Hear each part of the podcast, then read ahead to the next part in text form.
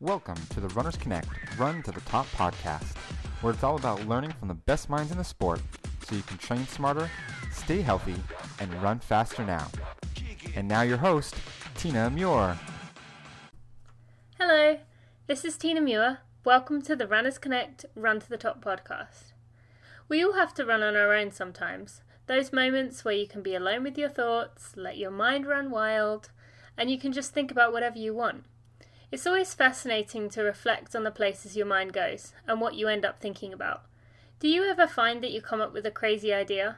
Something that you would like to challenge yourself to do, but then you swat it away? Nah, I could never do that. What a silly idea, you think to yourself. But what if you didn't swat that idea away? What if you added that to a list? A list that you work your way through and push yourself in new ways as often as you can. That is what my guest today is known for. He takes inspiration and ideas from all over the running world and tries out all kinds of challenges. We have some exciting news for you about that towards the end. Stay tuned. Before you start thinking so, my guest was not an all star in college. He has not broken four in the mile, and when he raced his first marathon, he was in the back corrals, wondering if he would ever make it across the start line to actually begin the race. My guest today is real proof that you will never know unless you try. This podcast is really going to get you thinking about what you can achieve, and maybe, just maybe, the next time that idea comes into your head about a challenge, maybe you will act on it. And you can also learn more about yourself than you ever would have before. So, who is this brave and challenging guest? My guest today is Mike Wardian. Mike is sponsored by 25 companies, including Hoka One, Nathan, The Stick, and Sweetgreen. He finished fifth place in the Tarawera Ultramarathon 100k in Rotorua, New Zealand. He was the US 50k champion in 2008, 2009, 10, and 2011. He was the 2008 100k champion. He holds the world record for pushing a stroller in the marathon between 2007 and 2009. That was a time of 2:34:37 if you're wondering. He holds the fastest 50k world record on a treadmill, 259.47, and he is a four time recipient of the USA Track and Field Ultra Runner of the Year award. So, what are Mike and I going to talk about? We're going to talk about how different challenges all have their own unique way of making you stronger, even if they are all races. How to know when to pull the plug on a race and what things to listen to your body about while racing. Why it's fun to do things that scare you, even if they don't work out why you should try things you're not particularly good at, even if it means coming in last. And finally, Mike's story about how he ran two 50k races within 36 hours on a cruise, on a treadmill, both world record attempts and successes, which you will hear more about that. It's a great story. So, you ready to meet Mike? Let's do it. Welcome to the Run to the Top podcast, Mike. Hey, it's uh, great to be on. Thanks so much for having me and we're excited to talk to you. Um, so let's start with I listed your accomplishments uh, a little in the intro and talked about your world records, but could you tell us a little more about you? Like, who is Mike Wardian? Uh, sure. Uh, I'm um, a marathon and ultra marathon runner, but I run really any distance from one mile and so far up to 135 miles at one point. Uh, later this year, I'm going to do a race called the Spartathlon, which is about 154 miles uh, or 250 kilometers. Uh, I race roads and trails and tracks and uh, running on treadmills, um, swimming in oceans and, and pools. And so I, I'm uh, kind of an endurance athlete that does a lot of different things, but I guess I'm most well known for my running and I. Um, enjoy uh, all different aspects of endurance. Yeah, we're going to go into those a little bit more, and you actually just answered one of my uh, questions already. But um, so let's just kind of go along with that for the minute. You said your longest run was uh, 135 miles. Uh, my longest run is so far is 135 miles at one point, um, okay. like in one go. But my longest um, running, I guess, is um, a race like the Marathon des Sables, where it's seven days, six days of running, and it was like 154 miles. And I think Yeah. probably my biggest week has been maybe 180 to 190 Wow. miles. Wow, that's that's amazing. And when you're, you know, when you're running, how long would, did that take you? That 135 miles. Uh, at that point, it was my longest run. It was the Badwater Ultra Marathon. Okay. It took me took me 26 hours and 20 some minutes or 30 Wow. minutes, and then uh, but well no, but then I got to beat it last year. I ran 30 hours at UTMB, the Ultra Trail de Mont Blanc, Okay. uh, around um, Mont Blanc in uh, France and Switzerland and Italy, and that took around 30 hours. So Wow. the longest amount of time I've run so far is 30 hours. So. So could you just kind of, for listeners and actually, honestly, myself a little bit too, could you tell us a little about? Uh, in, you said you ran for 30 hours. Like, is that continuously on your feet for that time, or like, do you stop and have a break, or how does that work? Uh, well, I wasn't planning on stopping and having any breaks, but but I but I, uh, I yeah, that was continuously moving. Uh, there was some stops at the aid stations, but I didn't sleep or anything.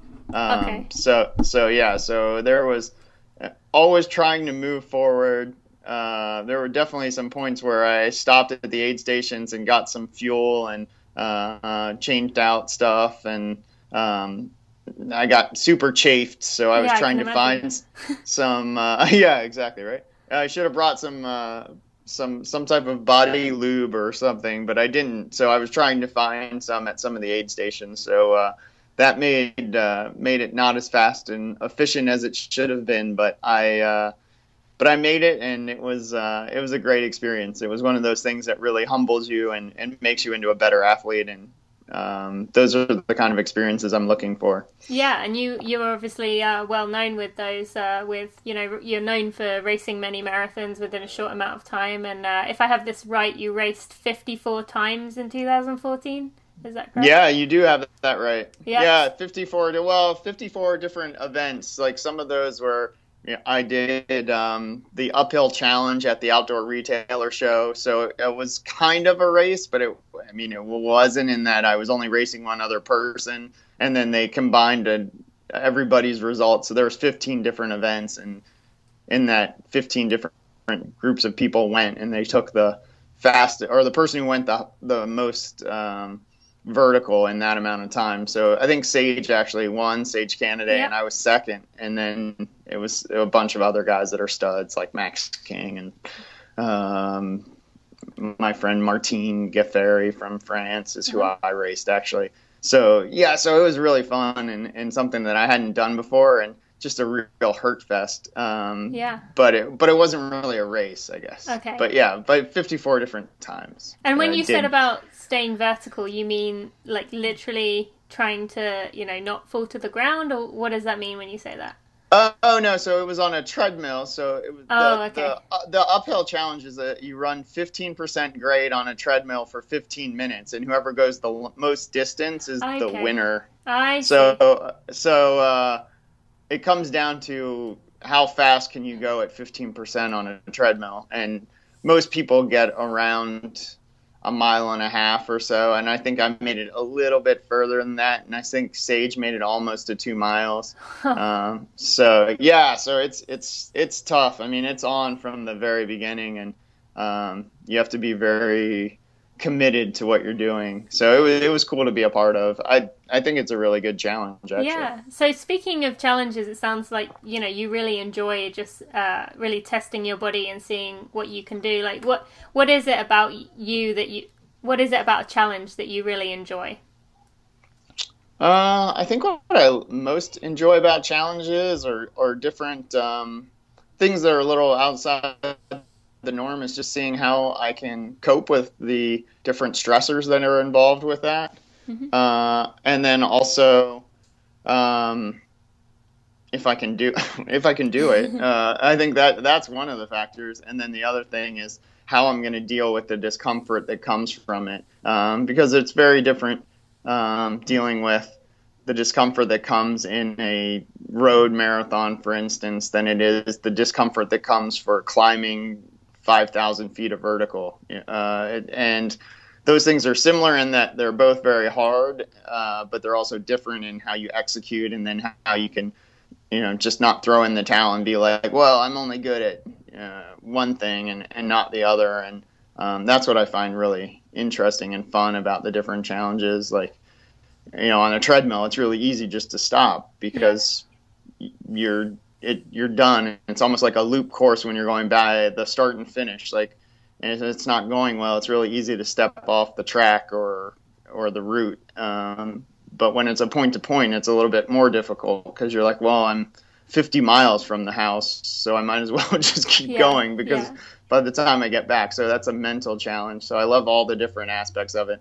And then the other thing about a point to point is like you might not see your crew or uh, there might not be an aid station every five miles or five kilometers. Yeah. So you have to deal with carrying stuff and the weight that comes with that, especially as you start to fatigue later in a race and your arms get heavy and uh, it's you know it's not as much you're not you're not as chipper as you are when you started at the beginning. So uh, oh, you have imagine. to de- yeah yeah exactly. So you have to deal with it with those aspects too, and then there's the tiredness. Like earlier, the, like this weekend on Friday night, I did a run with some guys and we ran almost 50 kilometers. So, but I think it ended up being around 30 miles or so at the end of the night. But it was just basically because I usually do most of my training in the morning and at lunch, and I wanted to get some training in running at night because I'm doing the Western States 100 miler coming up at the end of the month, and I was figuring like, hey, I'm I'm probably not going to finish before it gets to be night, especially night in my time zone. So I might as well be used to, you know, running at the in the middle of the night and so that was really fun. And and stuff like that. That was like it wasn't a race but it was a, a challenge just to drag yourself to meet everybody and and then run from like nine o'clock at night until like two o'clock in the morning. Oh wow. Yeah, yeah it was but it was awesome. Yeah. Having friends out there i guess will make a big difference at this point in the training um, yeah, having friends there was awesome, especially friends that I don't get to run with all the time because I'm usually traveling somewhere. So it's been really nice uh, the last week or so catching up with people that I haven't gotten to see for a while. And one of my buddies that I uh, I've just started running with, um, like a couple years ago, he'd never run past 10 o'clock at night. So for him, it was cool too, like to get his first experience running from one day to the next day and um, he's training for his first hundred miler, so him uh, getting that experience of being out at night and how you're going to deal with it, and and I think that he was actually a little bit surprised at how powerful that uh, fighting through when you're used to going to bed sensation is, um, which I I also have trouble dealing with. So um, I just always feel like kind of like whiny and just like like this isn't fun anymore and yes. you know uh, i want to go to sleep now um, so just trying to overcome that was really neat to see and he did a great job so it was really cool to be a part of but he was starting to get bonky at the end and we had to walk a bit and uh, i think it was it was kind of humbling because he can knock out like a 30 mile run like all the time you know if we started at five o'clock in the morning and ran until like you know 10 o'clock in the morning, he would be fine. But I think it was just a different time of day. Your body's not as used to it. So yeah, it was definitely. cool. It was cool for him to see that. Yeah, exactly. Yeah, I mean, so it was really cool for him to see how different times of the day affect how your running will be. Oh, absolutely, uh, especially if you're used to it. I remember in college we would sometimes have a 10K uh, and it would be out in California and it would be you know 10, 10 o'clock at night in California, which was one a.m. You know yes. Eastern time, and you you you you don't know what to do the few days before. You're like, should I adjust? Should I just uh, just deal with it on Roll the day? And yeah, yeah. yeah, yeah. it's tough to figure it out.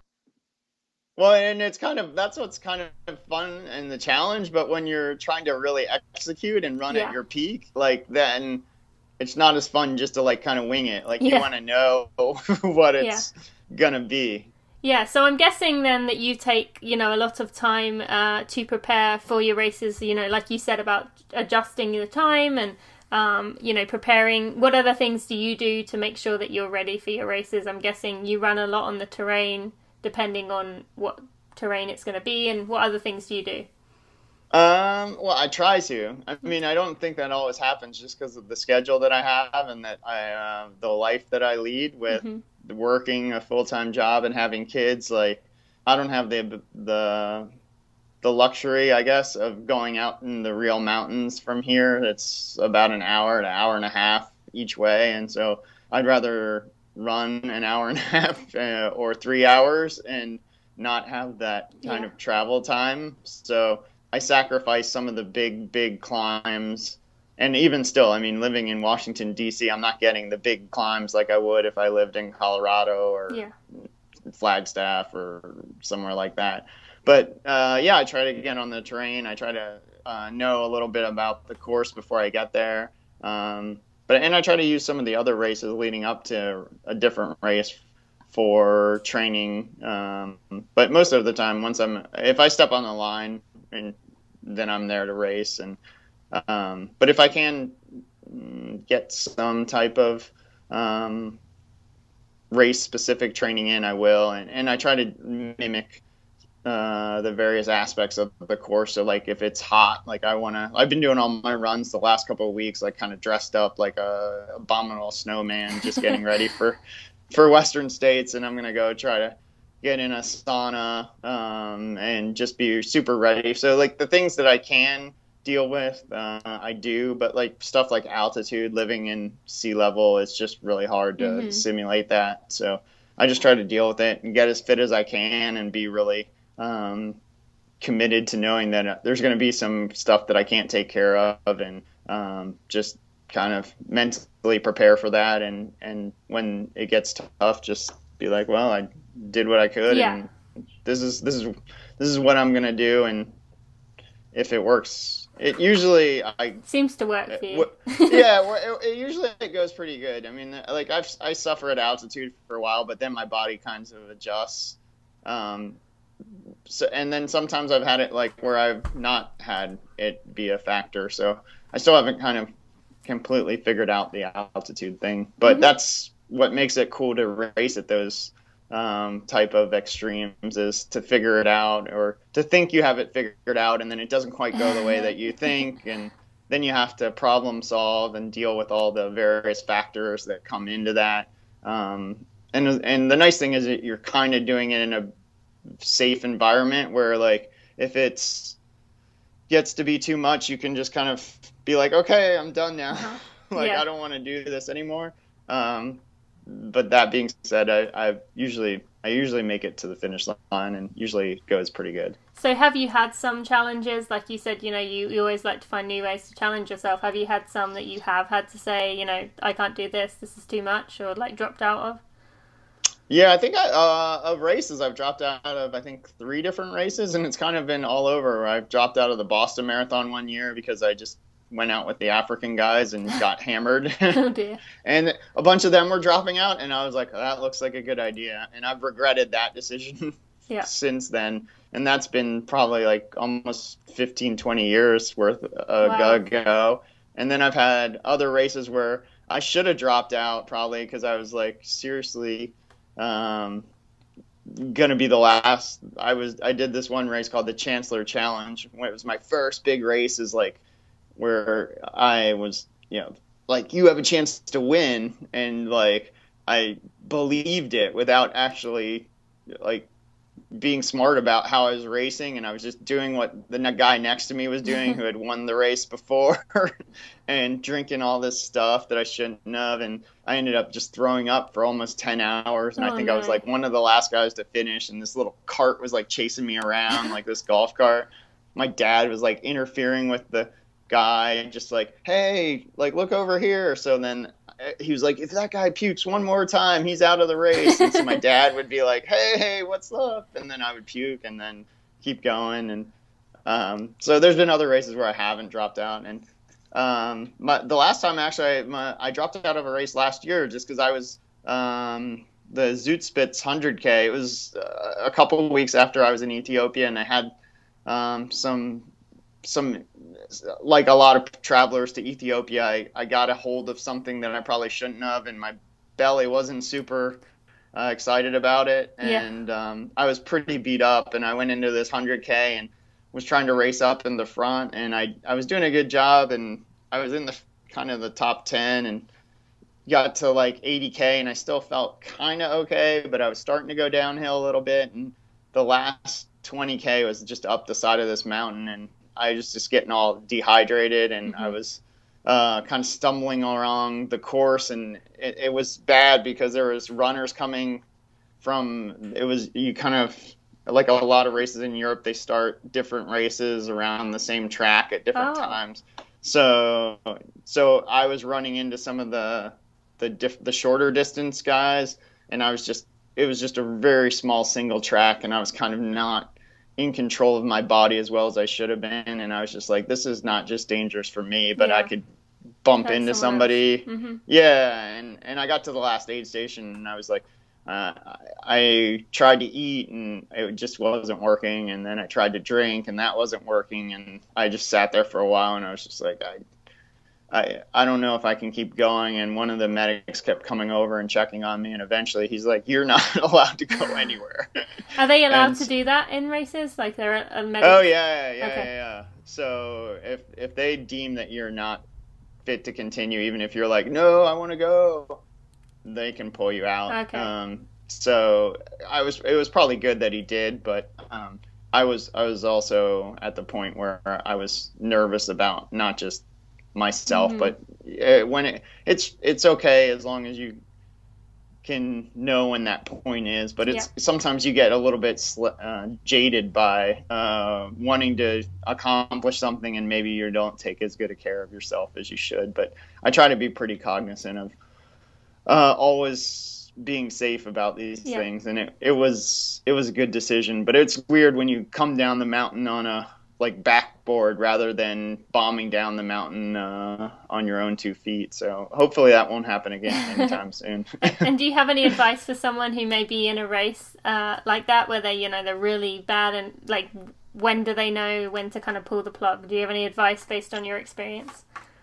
Um, yeah, I think a lot of it comes down to like knowing knowing yourself and like you know some some guys I know are just pukers. Like they just they know it's going to happen. It's like uh, other guys I know know after like 45 minutes they're going to need to go to the bathroom and um but if you can't if you get to a point where you can't you're no longer um in complete control of yourself or you're a little bit uh, out of control or you're not thinking as clearly then maybe it's time to just get some help at yeah. the, especially if there's an aid station mm-hmm. and uh, they can take a look at you or if you have any friends that are on the course and they're talking to you and it's not making any sense like that's probably not good yeah. but a lot of times if you just get to the aid station and get some water and, and you can eat some food and and kind of get yourself back yeah. um, that happens a lot in races you know you, you, you find those little uh, oases in the darkness, and, and it pulls you out of it. So that that's and that's really cool. I mean, that's what you look for is that you're kind of going and putting your body in these places and your mind to see what you can accomplish and what you can overcome. And yeah. um, and discomfort is one of those things. So it's a fine line, and I think at the end of the day, like it's supposed to be. Um, controlled. Like if you're out of control or you're reckless and you can hurt yourself or someone else, then it's probably not yeah not not good to continue anymore. But if it's just hard and you're not doing serious damage to your body, then then maybe you can keep going if you get the right nutrition in and you can hold it. I mean, my body was just rejecting everything, mm-hmm. which was um, not good, and no. you know, I ended up getting IVs and and and then I felt a ton better, surprisingly. Yeah. But you know, uh, definitely made uh, the right uh, choice. Yeah, but and you know, it was also like, um, my my family was there, so that was a that was a hard decision. Like you know, to know that my boys were going to see me in a hospital room, like, um, but I just didn't think it was worth yeah. the chance of hurting somebody else. So yeah, definitely. Um, and they were, and I think that was a good experience for them. Like this, the stuff that we do is is cool and it's it's fun to stand on the podium, but it's also part of it is you know sometimes you don't reach your goals and um, you know then you have to just figure it out and work yeah. harder and and that's good for you uh, to mention that because you know people think uh, when someone's as successful as you are that it's always you know you always do it and you always succeed Right, but yeah. sometimes you know you're only human uh, Yeah. so yeah, and and, good to know. and everybody makes tough. You know, everyone makes mistakes or makes decisions that, um, you know, aren't aren't the best for themselves and for others, and you just have to kind of own those. And then, you know, I was able to learn. Like I, I, I work with a bunch of companies, um, and I, I realized like.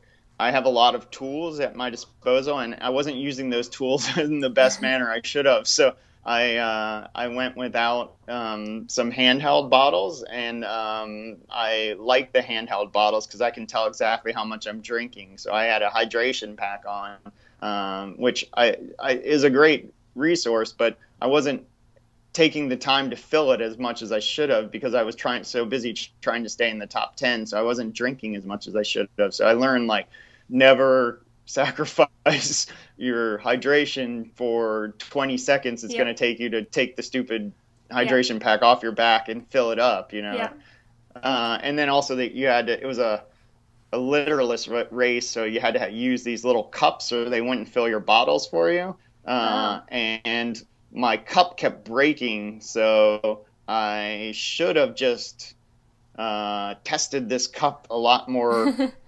uh, strenuously than I did. I was like, "Oh, this works," but when you're running and coming into Yeah, an aid station, I kept different. blowing the thing up. So then I kept trying to, and it wouldn't hold any water. So Mm-hmm.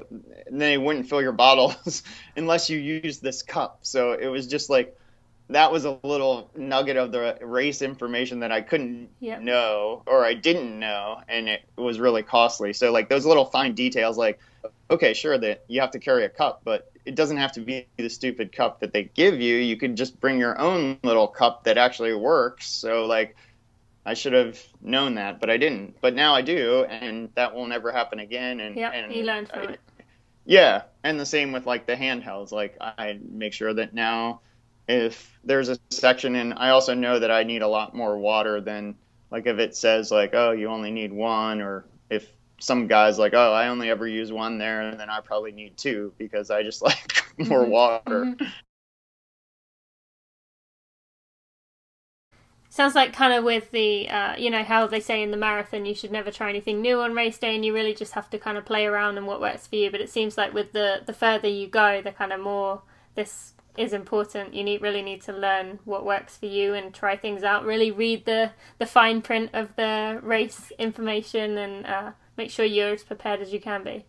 Right. And I think the other thing about that is that um, just because it's worked in for you in the past doesn't mean it's always going to work. So if it doesn't, make sure that you can problem solve or overcome that and not just kind of give up, you know? So, like, if you're used to taking gel and all of a sudden you can't eat gels, well, you still need calories. So, uh, you know, or like I take Vitargo, like if you are drinking Vitargo and it works for eight hours and then at nine hours all of a sudden your stomach's like i don't want that anymore like you got to figure something else out so being open to changing things as you're moving through the the event Okay, that's good. Good advice there. And how about when it comes to you know you we've we've already talked about how often you race.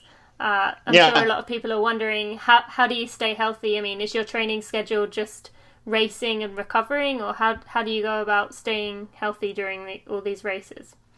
Um, yeah, I think well, just for racing so much, I, I think that um, I love being out there and I love the different people I get to meet and the different places that I'm getting to explore. And um, for me, it's really motivating to do the training to get the to the results that I'm looking for in the various events, and then the that kind of it's a it's a nice cycle because that feeds me to make me want to train uh, and I enjoy the training a lot. Um, but between the races, I, I'm still training, so like I'm still doing um, some faster stuff, some hillier stuff, and then trying to recover also. Um, but I'm kind of lucky in that I I I can recover my body pretty quickly, but I also have a big capacity for being motivated to race again. Where I think some people they put so much uh, effort and and mental preparation and and um, energy into the events that the and when they're done they're just like I need a break like I just need not just a break of my for my body but also mentally like I don't want to do that again for any time soon and so I think that being mentally um, I don't know disposition for wanting to to get back out there and start training as soon as I can really helps me be able to recover faster. So. Yeah, definitely. That makes a lot of sense. And I'm I actually yeah. the person you just talked about who uh, needs emotionally some time. I've I've always said that the time yeah. I take after a race off is more for my mental emotional yeah. side than physically.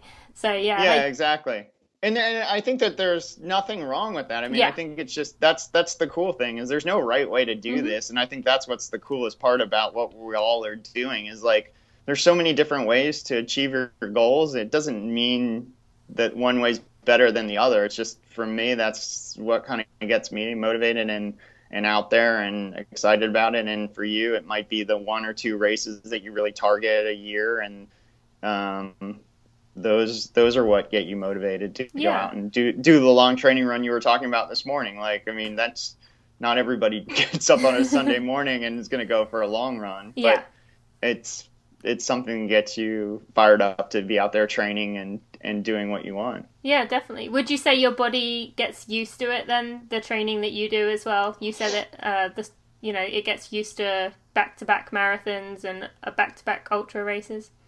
Oh yeah, I think your body is one of the most amazing uh, pieces of machinery or, or pieces of um, technology or, or or whatnot. It's it's this incredibly adaptive um, vehicle, and the the it's just like anything, and that's why I think you have to change up what you're doing, or else you kind of plateau because mm-hmm. it's gonna be very efficient. I mean, you could run with one leg, and that one leg would become incredibly strong. Like there's like a Simpsons where Bart or Homer just walks around just lifting one dumbbell, yeah. and his right forearm gets super big and really strong. But like, yeah, I mean that's that's part of um, the challenge is is trying to make sure that you don't reach these plateaus mm-hmm. and trying to change things up so that you keep evolving. Uh, and I hopefully that's what I'm doing by doing these different events. And I think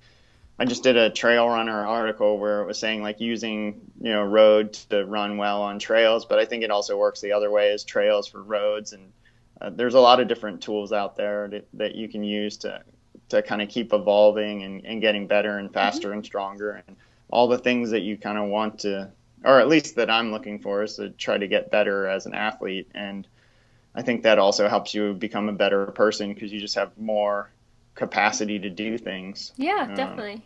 And yeah. how do you come up with your challenges? Like, I kind of imagine this to be a situation where most of us are out on a run and we, we have a crazy idea comes through our head, but we think, oh, I'll never do that. But you kind of like, oh, actually, I'm going to do that. Like, is how do you come up with what you're going to do next?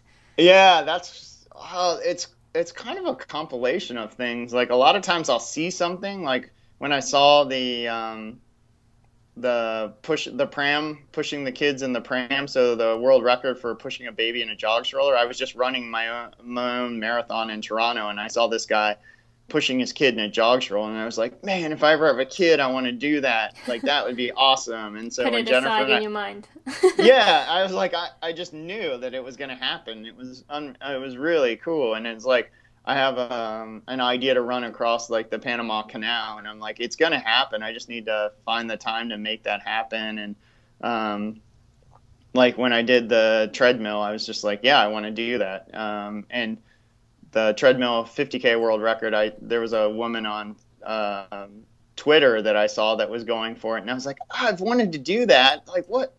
I don't really have anything going on this weekend besides a Spartan race. Like, I could totally do that. And so that's how that came about. But I think what's cool is like having the fitness so that you can kind of do these things. Yeah. And you can use that fitness to do all kinds of cool things. It doesn't necessarily have to be like setting a world record or um, competing in a race, but like uh, like I, I, always wanted to go on a hundred mile bike ride, and um, you know I did it for Ironman, but I hadn't done it in a long time since then. And I was just like talking to my buddy at our kids swimming, And I was like, yeah, I knew he was a cyclist. I was like, I, I want to go for a century ride sometime. He's like, me too. And then we were like, what are you doing tomorrow afternoon? And he was like, I don't know. I could get out of work early. And I was like, I could too. Let's just do it. So like we did it on a Monday afternoon and we rode from like five in the afternoon until like two o'clock in the morning. And it was awesome. But it was just because you have this fitness and you can do all kinds of cool things with it. So that's the other reason I love being in in shape, I guess, or eh, mm-hmm. with the capacity to do these things is like spontaneity is cool. Like this 50k run I did on Friday night. I was just talking with my friend, like you were saying, we were just running, and I was like, I want to. I did a 50 mile like that in before Badwater in 2011, and I thought it was like the coolest thing. It was just loops and people could come out and do like 10 it was like a, it's almost a 10 mile loop so they could just come and do one loop or two okay. or three and so that's what we did last night. I, but it came from my buddy Prince and I were just running, and I was like, yeah, I want to do another night run. And so then I just put something out on social media, and with the ability to connect with people now, it's really cool. So you can just put up something that looks fun, and people can come and take part in it if they want. And I think on Friday night, I think we had six or seven people for a couple laps, and then like my brother came out and did half a lap, and then we had some other people that came out for, for a couple laps, and then there was three of us left at the end, and um, we just kind of, you know, you can do these things if you um, think of them, and and a lot of times for me, it's like seeing stuff on social media, or it's something that comes to me on a run, or um, like the first time I did Marathon des Sables, one of my roommates was like, "You should do this," and like I have that a lot where people like give me these opportunities because they're like, I don't know, this guy's open to it. And yeah, they know so, you. Yeah. Yeah, like they would like I'm not gonna be like, oh no, I'd never do that. Like there's um, so many things I didn't think I'd do. Like when I won the North Pole la- uh, marathon last year, like the UVU North Pole marathon, like I was a, I, I super afraid of running in the cold, and uh, I got the opportunity to do it, and um, now it's opened up so many other opportunities because it's not as intimidating when you run in those kind of conditions. Mm-hmm. But I was freaking out, like, and I think that it's fun to do things that scare you. I mean, yeah. that's what's cool is like, if it doesn't work out, then it doesn't work out. But uh, if you don't try, you'll never know. Yeah, this is inspiring me. Actually, it's good to hear that. Uh, you know, you should listen to those little crazy thoughts you have every now and again about trying things. I know I'm I'm very guilty of stick it. I'm going to stick to my schedule. If it says nine miles, I'm going to do nine miles. And so this is a good yeah. good lesson for all of us listening out here. To you know, it, sometimes you have those crazy thoughts, and you know, why not listen to it and try it? Like you said, all you can do is all you can do well, is not finish, and you can try again. So yeah, I mean, and, and that's that's what's cool about it. And but that being said, like uh, when I first started, like I was exactly like you. I was like I got a schedule from my friend Vicky Voisin's, uh, my friend Vince Voisin, his mom Vicky Voisin, like made me this schedule. So because I just wanted to do one marathon once, Boston Marathon is what I wanted to do, and then I didn't realize you had to qualify. So then I was like, okay, two marathons, I'll be done but like it had a schedule like you're saying and, and it was just from this book and it said run nine miles and it would be like a monsoon out and i'd be like i'm running nine miles yeah. and so like um and i did i did like a, a 13 miler in like a on a eighth of a mile track because it was like negative 20 out and i just didn't want to be outside and i also wanted the challenge of seeing if i could do it and so like I guess I've been doing these weird things. Like I remember like way back where I was like in middle school and someone said like you could ride to DC uh, and I lived in Oakton which is about like 15 miles or so maybe a little more even from the DC line. And I just thought like that's insane. Like that's not possible. Like no one can ride that far. Like and then I tried to do it and I, and and I made it and it was so empowering. And I think like so many of these things are like that. Like until someone's you see that someone can do it you're like that's not even possible. And like that's the same way i felt when someone told me that people run 50 miles. I was like that's a lie. Like that's not true. Like and then you see it and then you do it and you're like oh my gosh i just did that. Like how cool is that? I can't believe that. And i still get that feeling like when i finish these things i'm like first i'm i'm like I just can't believe that I was able to do that and that um, I had the opportunity to do it and that then I th- start thinking like, well, if I did that, I could do something e- even more crazy or Mhm. or more challenging. So I think for me, it's always like trying to find that next level and and do something even more uh, exciting than the last thing. Yeah, Um, you'll never know unless you try, kind of thing. Yeah, exactly. That's a great lesson for us all out here. And uh, so, how can you kind of prove to us here that you're not uh, a superhuman? I mean, maybe you are, but how how can we know here that you're just a normal guy and not some uh, superhuman who can handle these challenges? Um, I don't know. I You have two kids. two kids, correct? yeah, yeah. So totally, I have a lot of the same responsibilities that many um, middle uh, aged, I guess, is what they call me. So I'm 41 years old, uh, and I live in a uh, suburb of Washington D.C. called Arlington, Virginia, Oh, and I've I. there. hmm Yeah, exactly. so it's uh, it's a it's a nice little homey place, and we have like the 2.5 kids in the Volvo, and the soccer practices, and baseball, and swimming, and um, kids are doing their second, third triathlon, I think, next weekend, and um, uh, you know, I'm about to go mow the lawn after Yep. after this. and, Yep. um, so, and then I work full time at an international ship brokerage. So I work, um, you know, from like nine to five. Um, it's not, it's, it's pretty flexible because the people that I work with, Keith and Marielle, are insanely awesome. But, uh, so they let me work remotely all over the world, but I still, I'm still working. And so I have the responsibilities that come with that, with being responsive to people. Um, and then you know we're pretty active in our community so you know keeping up with friends helping with events and um, i don't know i have a lot Yeah. of the same responsibilities other people have uh, and i just try to I, i'm pretty passionate about um, being uh, also an elite professional athlete. And Mhm. so uh, it's it's it's fun trying to find the balance that comes with all these different aspects of my life. And I like that juxtaposition of you know being on the top of a mountain one day and then the next day being back in the office uh, taking calls and answering emails. And um, yeah I think that's that's what No, keeps that's- me keeps it keeps my keeps me motivated but it also keeps me um, normal I guess in that I'm I, I'm not like living on some in some hut in the middle of Nepal be, because it's good for my training. Like I Yeah. still live at you know I live at sea level and I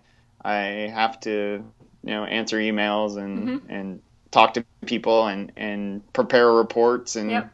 like my little TPS reports. You know like uh, I I know what it's like to load PC load letter. Like I get it, all that kind of office dynamics that go with working in an office and Mhm. um, so Well, I guess I'm that's a good norm- normal in that sense, and and I wasn't an elite runner growing up, so I played lacrosse like a normal transition just to try to stay fit. So I haven't always been an elite runner. So Mhm. I've been sitting out in the fields in Boston for four hours waiting for the start, and uh, I've uh, you know been one of the guys who had to line up in the the further back corrals. So it's been cool to uh, to see my progression and and know that if if I can do it, that other people can too. So that's that's what I think is neat. Is like I just I didn't start out as like a sub four minute miler or like a, big all American and in college or high school or anything like that. I didn't run cross country, and um,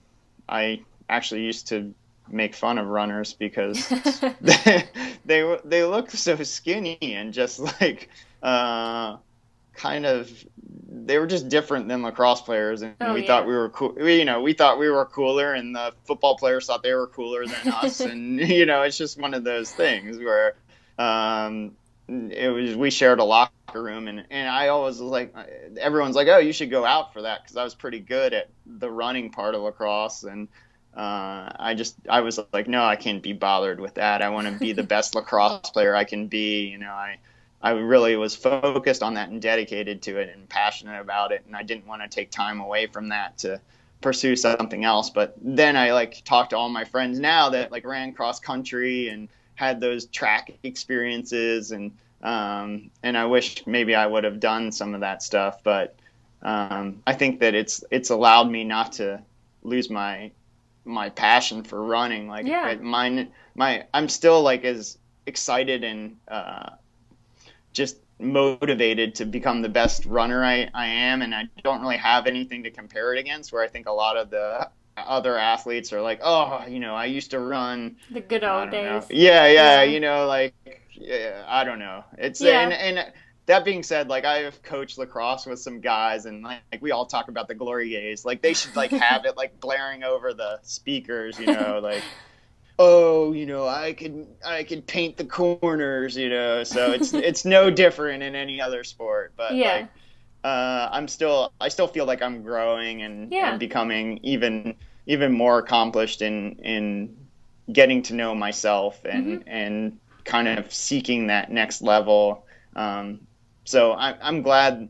I'm almost glad I didn't have those experiences because I know so many runners. Like by the time they're done with college, they're just kind of ready for a Like, break. and- out, yeah. yeah, they're just they're just kind of done with it, and so like that's I think helped me be able to kind of still be super excited about it is that I didn't start as early as others. And what's neat too is you see like those like not there, there was like a 90 year old woman this week Yeah. that was like Yeah. just finished a marathon, but she didn't start running until she was what like 70 or Yeah, something. Like, yeah, and that's like awesome. Like how just freaking cool is that? And those kind of things, like I want to be in the sport for a long time, like uh, doing like that stuff. So like I saw like this really uh, cool race between like I don't know, like a 90 year old guy and like a 95 year old guy, and it was like a indoor track. Oh, I saw that Masters video. Yeah. champ- Yeah, I was that there. was so cool. I was, Oh. Yeah, it was really cool. But I was thinking like, I want to take that guy's record when I'm like 90. So like stuff like that, like I still have like 50 years, but it's in my head, you Yeah. know. So um, that's the kind of stuff like you you don't really see unless you're out there doing stuff. Um, and with social media, via From what we know of you so far, you're going to do that. Is is yeah, I hope now. so. I hope so. So no, that's that's great, and that that definitely kind of proves it a bit more. And it's good to see that you know, like you said, you went. It wasn't about college, and it wasn't even when you were younger. It was more, you know, you the whole thing you've been talking about all along. You'll never know unless you try, and it was only you trying out all these different things and accepting these challenges that really allowed you to see what you were capable of. So it's a great lesson for us all to learn. Yeah, and, and I think I'm still I'm still trying to do that. So Yeah. like uh, there's there's always like the next cool thing and and the different ways to to challenge yourself. It doesn't always have to be something, and I think it sh- almost is better when it's something you're not particularly skilled at. Like uh, like last year, the open water swim I did. I did a three mile open water swim, and I think I was one of the last guys. Like I was I was chasing the cutoff. Like the little kayaker cutoff person was like, "Dude, are you, you gonna finish?" I'm like, "I'll get there. I'll get there. I'll get there." And by the end, I was completely worked. Uh, Yeah. But it was awesome. I felt like king of the world, you know, and th- and that's what I think is neat. Is like, I'm not a good swimmer, Yeah. but it was it was one of those things that was super fun because you're not particularly skilled at it. Um, and those are those are fun challenges just as much as you know running uh, Mm-hmm. in the Olympic trials or or at the World Championship. Yeah, So- definitely. And you should start uh, thinking about accepting challenges, like having people, you know, tweet at you and say, "I bet you can't do this," and you be like, "All right, I'm gonna do it." Like, give you that ideas. sounds awesome. Maybe Like, you can do that. Like I feel like everyone would be like it'd become like fear factor, and they'd be like make me eat like bugs or something. okay, well, do you want to accept that? Like, anyone listening to this podcast right now, if you want to tweet it, Mike, what is your Twitter handle? It's at Mike Wardian. Yeah, that's right. totally awesome. Yeah, yeah, go. totally. Uh, the the one thing is like I have a lot of events coming up, but yeah, man, maybe we could do like well, it could be in a one- list in, in that Yeah, yeah, yeah, yeah. We could totally make a list. That sounds awesome. What a good idea. I'm gonna think Yeah. of a good one, and the day this comes out, I'm gonna tweet one at you. okay, that sounds like a plan. Totally. Well, speaking of that, I that, have to have like a hashtag, like Mike's challenges or Yeah. or crazy I don't know crazy challenge or or Yeah, we'll I don't know yeah we'll have to come up with something cool. Yeah. Actually, speaking of this, uh, I don't know if you realised, but uh, and my, our listeners probably have no idea. But uh, when I was running the rock and roll uh, DC half marathon. Uh, for like the last five miles, I remember hearing "Go Spidey, go Spider Man," and I only realised recently that was you. I don't know if you remember being near a girl in the first half, but that was me. If if Oh, you that do, was I totally I think we were talking actually. I, Like, maybe what- were you uh, uh were you like one, uh, first or second or something? I was like third. Yeah. yeah yeah totally. You probably ran around the same time I did. Yeah, well, I- you kept going, didn't you? Yeah, yeah, I Yeah. kept going, but like I couldn't pass you. My legs were just trashed. Like I was like, God, I gotta get, I gotta drop this girl, and I could not get around you. Yeah, that was And, me. Yeah, totally. Uh, That, that's so funny. Yeah, I remember that. yeah, I and only was realized like, that oh. recently. Uh, yeah, I was trying to set a world record, and my legs were just not there that day, and I ended up suffering. I think that was one of my slowest races of the year, and I was, and it was rainy. Mhm, Yeah, yeah, totally. it was cold. Yeah. Well, there you go. It was uh, that was uh, one way we have actually technically already met. Yeah, I that's just so that was awesome. funny. Yeah, you were having a nice race. I, mean, it was were- okay. You were it was, moving. It was a good step in the right direction. Uh, the the the rain was uh slowing me down a little bit. I like to think. I don't know. it was probably Spider Man. You were just too busy looking I at was- my I was- it was good, though. muscles. I was listening to people uh, yelling for you and kind of using it to myself. Like I remember people saying like, "You're all superheroes," and thinking, "Yeah, yeah, that's Yeah, true." Like, yeah, totally. so yeah, you did help me in a, in a roundabout way. But oh, um, oh, good. You're well. Usually, it's like I don't want to get beat by a guy that's dressed up like a superhero. Like that usually motivates people like no end. Like for me, it was like I don't ever want to lose to a guy with no shirt on. Like I was like I do not want to lose to a guy that doesn't wear a shirt. And then I kept getting my ass beaten by guys with no shirt. So I've kind of like amended that rule. Like I want to kind of be near the guy with no shirt on. That's funny. Although it's uh, funny, I think we were probably on a level because you were the, in the spot in the costume and I was a girl, so probably balanced out. We both were. Uh, I don't know. You look pretty strong. I was just trying to hang on. I was uh, actually thinking about drafting you at one point. Oh, I don't know about that. That's funny. Great story here. Um, so there's one more thing I want you to kind of tell our listeners about, as it only happened recently, and many of them may not have heard about. Can you tell us the story about the uh, your two treadmill 50ks? You briefly mentioned it earlier, but it's quite a good story behind it. So would you share that with us? Oh yeah, sure. So, um, so yeah, I think that was in March. I was lucky enough to be invited to participate on the Spartan cruise, um, which I don't know if anyone knows the Spartan races, but it's the obstacle course racing, and it's I did my first one last year because it was one of these things where I have like the little scrawny, bony upper body, and I was like, I want to try to do this. This looks cool, and I got smoked, but I loved it. Like the kids loved it. They have like a Spartan kids race. I loved it. Like I loved the fact that I wasn't one of the top guys at it, and like I could barely even get some of the stuff up. Like I failed a bunch of the obstacles but I got the opportunity to do the Spartan cruise, and I was like, yes! Like I jumped at it. I was like, this is going to be awesome. The family went with me, so we all did the cruise together, and the kids got to do their race, and I got to race against like the best guys in Spartan, and the uh, they call it OCR, Obstacle Course Racing World. Like they brought a bunch of their pros in, and so I got a real good chance to see where I stand and like what I can do better.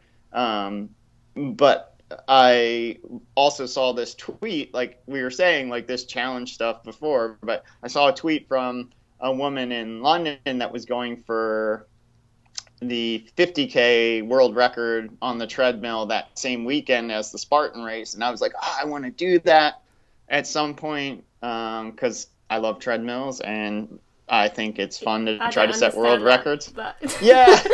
okay, keep going. yeah, yeah. So anyhow, I, I, I, I think treadmills are really cool. Actually, I think they're a great tool. Um, and if you, if you, and especially because it's so hard because you can step off at any time. You know, it's Mhm. almost like I'm really uh, good mental challenge. Oh yeah, uh, when let that button is right there in front of you. Yes, Yeah. yeah. especially when it it's not, not just there, but when it starts to get So- really, really hard and it's right there and it's just like talking to you like just Yeah. touch me just touch me like it'll be it's bright red. it's almost like the like the torture you see in some of those movies right like Yeah. just tell me the name of the person you know and you're like i can make this all go away and it's like that's that's, that's like the is. button you know like you're like ah, i don't want to uh. So anyhow, so I'm I did the the Spartan race and it was great. You know, I I, I think I was near the top 50 or whatever. Um, but um, I don't know if it was like I wanted to like show these guys I was a real athlete or or not. But I was like I could do the like the rest of the trip is open like.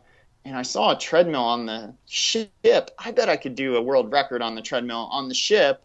And so I talked to um, my host, which was um, uh, one of these guys that kind of this guy's name is Richard Diaz. He's a, uh, also a podcast blogger, really amazing uh, coach. Uh, and he was like, "Yeah, well, you should talk to Joe, who's the founder of Spartan Race." And I was like, "Okay, cool." And so he brought me over, and I figured it'd be like the next day because this was a Saturday and we had all day Sunday. So I figured like, oh, the kids, you know, will hang out, and go to the beach, and you know, I could do it at night after the kids go to bed or something.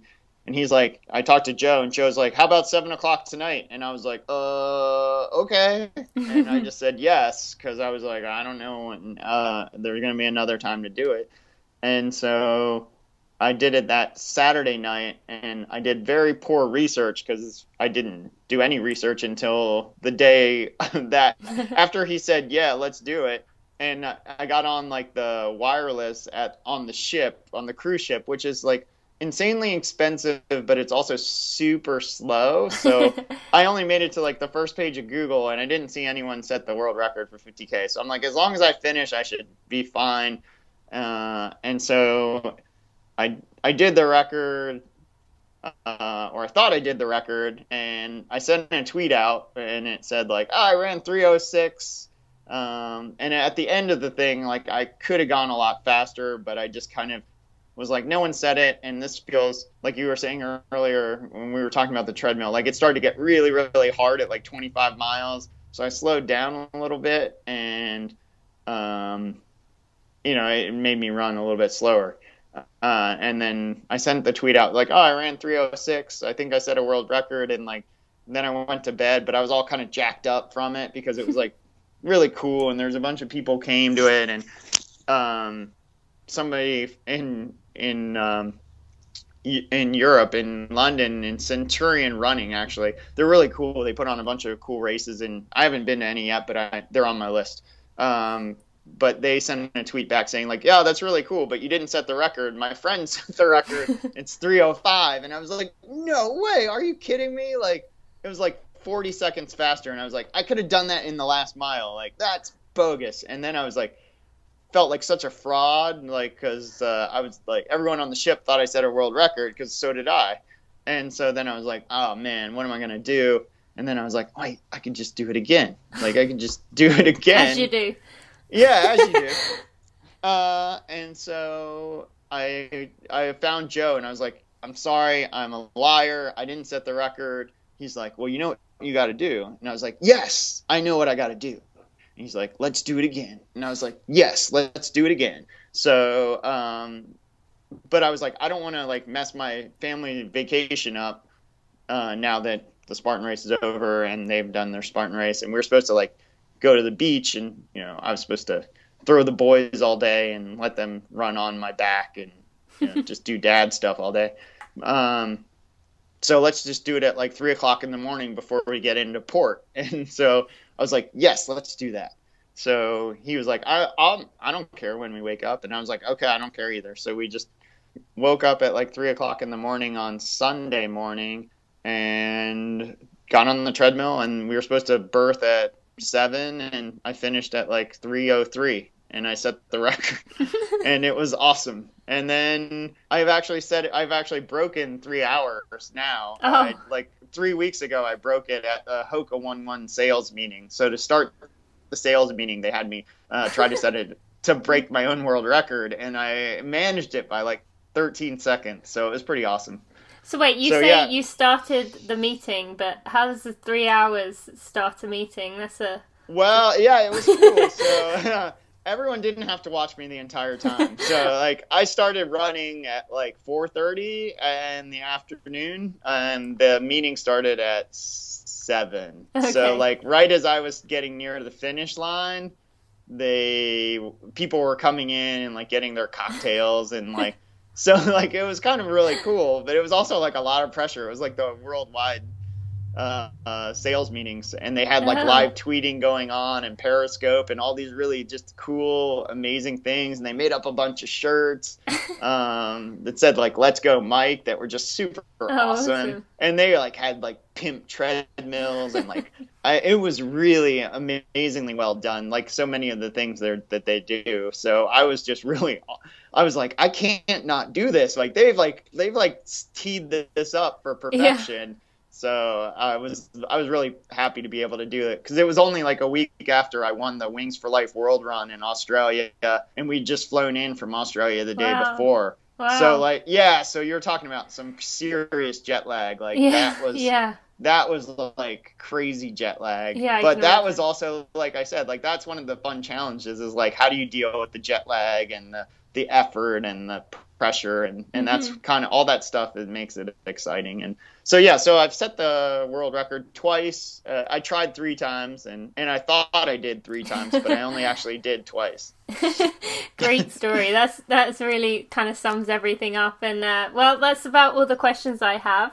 I just Okay. uh, I have one more thing that I want to ask you. Um, that uh, I ask all my guests, which is if you could give one word to describe what you would like to become, accomplish, or achieve this year, what would it be and why? one word Any just- for everything in your life or anything in your life. Yeah, I think it's my tagline that I've put on my clothing and hats that I started making, but it's relentless. And I think Relentless, I'd like, great. Yep. yeah, I Okay. think that would, that's something that I, I'm trying to aspire to be, Yeah. um, not just in my life, but also like uh, following up with with with everything. So Yeah. uh, from my running to you know being responsive to people, but just being completely uh, engaged and relentless with uh, accomplishing things, and Yeah, then that's a great one. being a part, you know, taking part in life in general. So Mm-hmm. Al- always a- being engaged.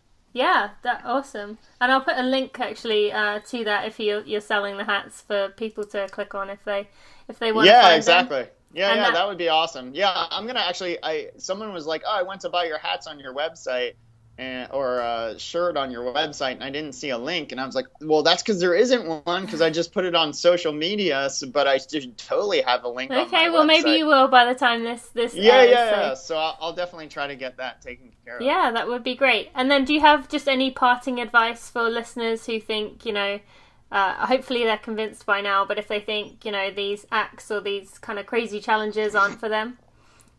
Yeah, I, I think I think we you just should try to do. I, I think one of the biggest things is just try to find uh, something that excites you and then go for it. I Yeah. mean, there's there's no harm done. I mean, yeah, it's it's a lot of these things are done, and most of them are done uh, so that you're going to succeed. Like everything's set up for you to succeed. Like they have aid stations and they have um, pacers and they have so many volunteers on some of these uh, various things. Like everybody's there uh, so that you can have the best experience possible, and and um, there's no reason why you can't do it. So I think it you know find something that excites you, and then sign up for it, or or if it's a challenge that you just come up with on your own, just make time to do it, and then get approval from everyone in your life so that you don't cause any um, distraught and then go for it. Yeah. And that's what that's what I think is the coolest uh, coolest aspect of these various things is that you don't you don't necessarily have to do a race, but that that's a really safe place and, and a really nice place to challenge yourself. But you can just come up with your own challenge. I mean, it could be going up your stairs like five thousand times in the course of a day or something like.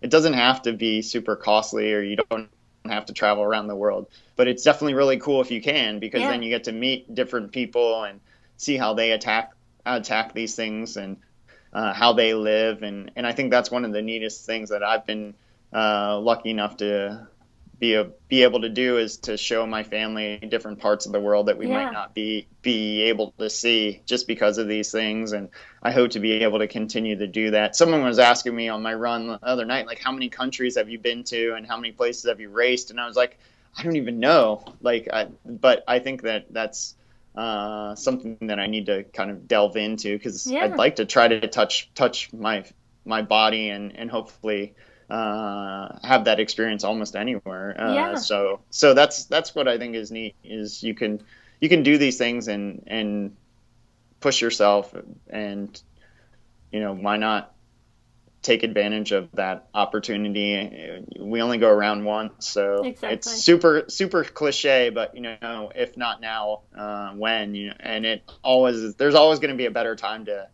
do something so just you know the circumstances don't have to be perfect. Just mm-hmm. get moving and get out there and and you can accomplish amazing things and you'd be surprised where you'll end up. Yeah great advice and what a what a great way to finish. So mike thank you so much for your time. I really appreciate it and i'm sure our listeners have learned a lot and uh, been inspired and we'll think of a good hashtag and uh, have everyone challenge you a little bit. All right that sounds great. Great thank you so much. All right talk to you. What an interview don't you just love his attitude towards life? He's so full of energy, full of excitement for challenges, and for things that put him through so much pain. But it brings so much joy in that accomplishment. We all know who, how good that feels at the end of a race when you complete that goal of yours. So, why aren't we taking more time to challenge ourselves, as that's when we feel the most alive? Mike is a great example of how attitude can change everything. So, don't forget to tweet your challenges at him at Mike Wardian and tag runners underscore connect in the post with the hashtag RC Challenge Wardian. Wardian is spelled W A R D I A N. Mike is going to have one challenge per month that takes him under two hours to complete, and one epic challenge for the year. It's up to you which you choose to tweet at us. Mike is going to pick the best challenges and take them on. Be sure you use the hashtag RC Challenge Wardian so we can find them. Let's see what you come up with. I hope you enjoyed today's podcast. If you have any suggestions or guests you would like to hear from, you can email me, tina at runnersconnect.net. Have a great week of running. And remember, challenge yourself.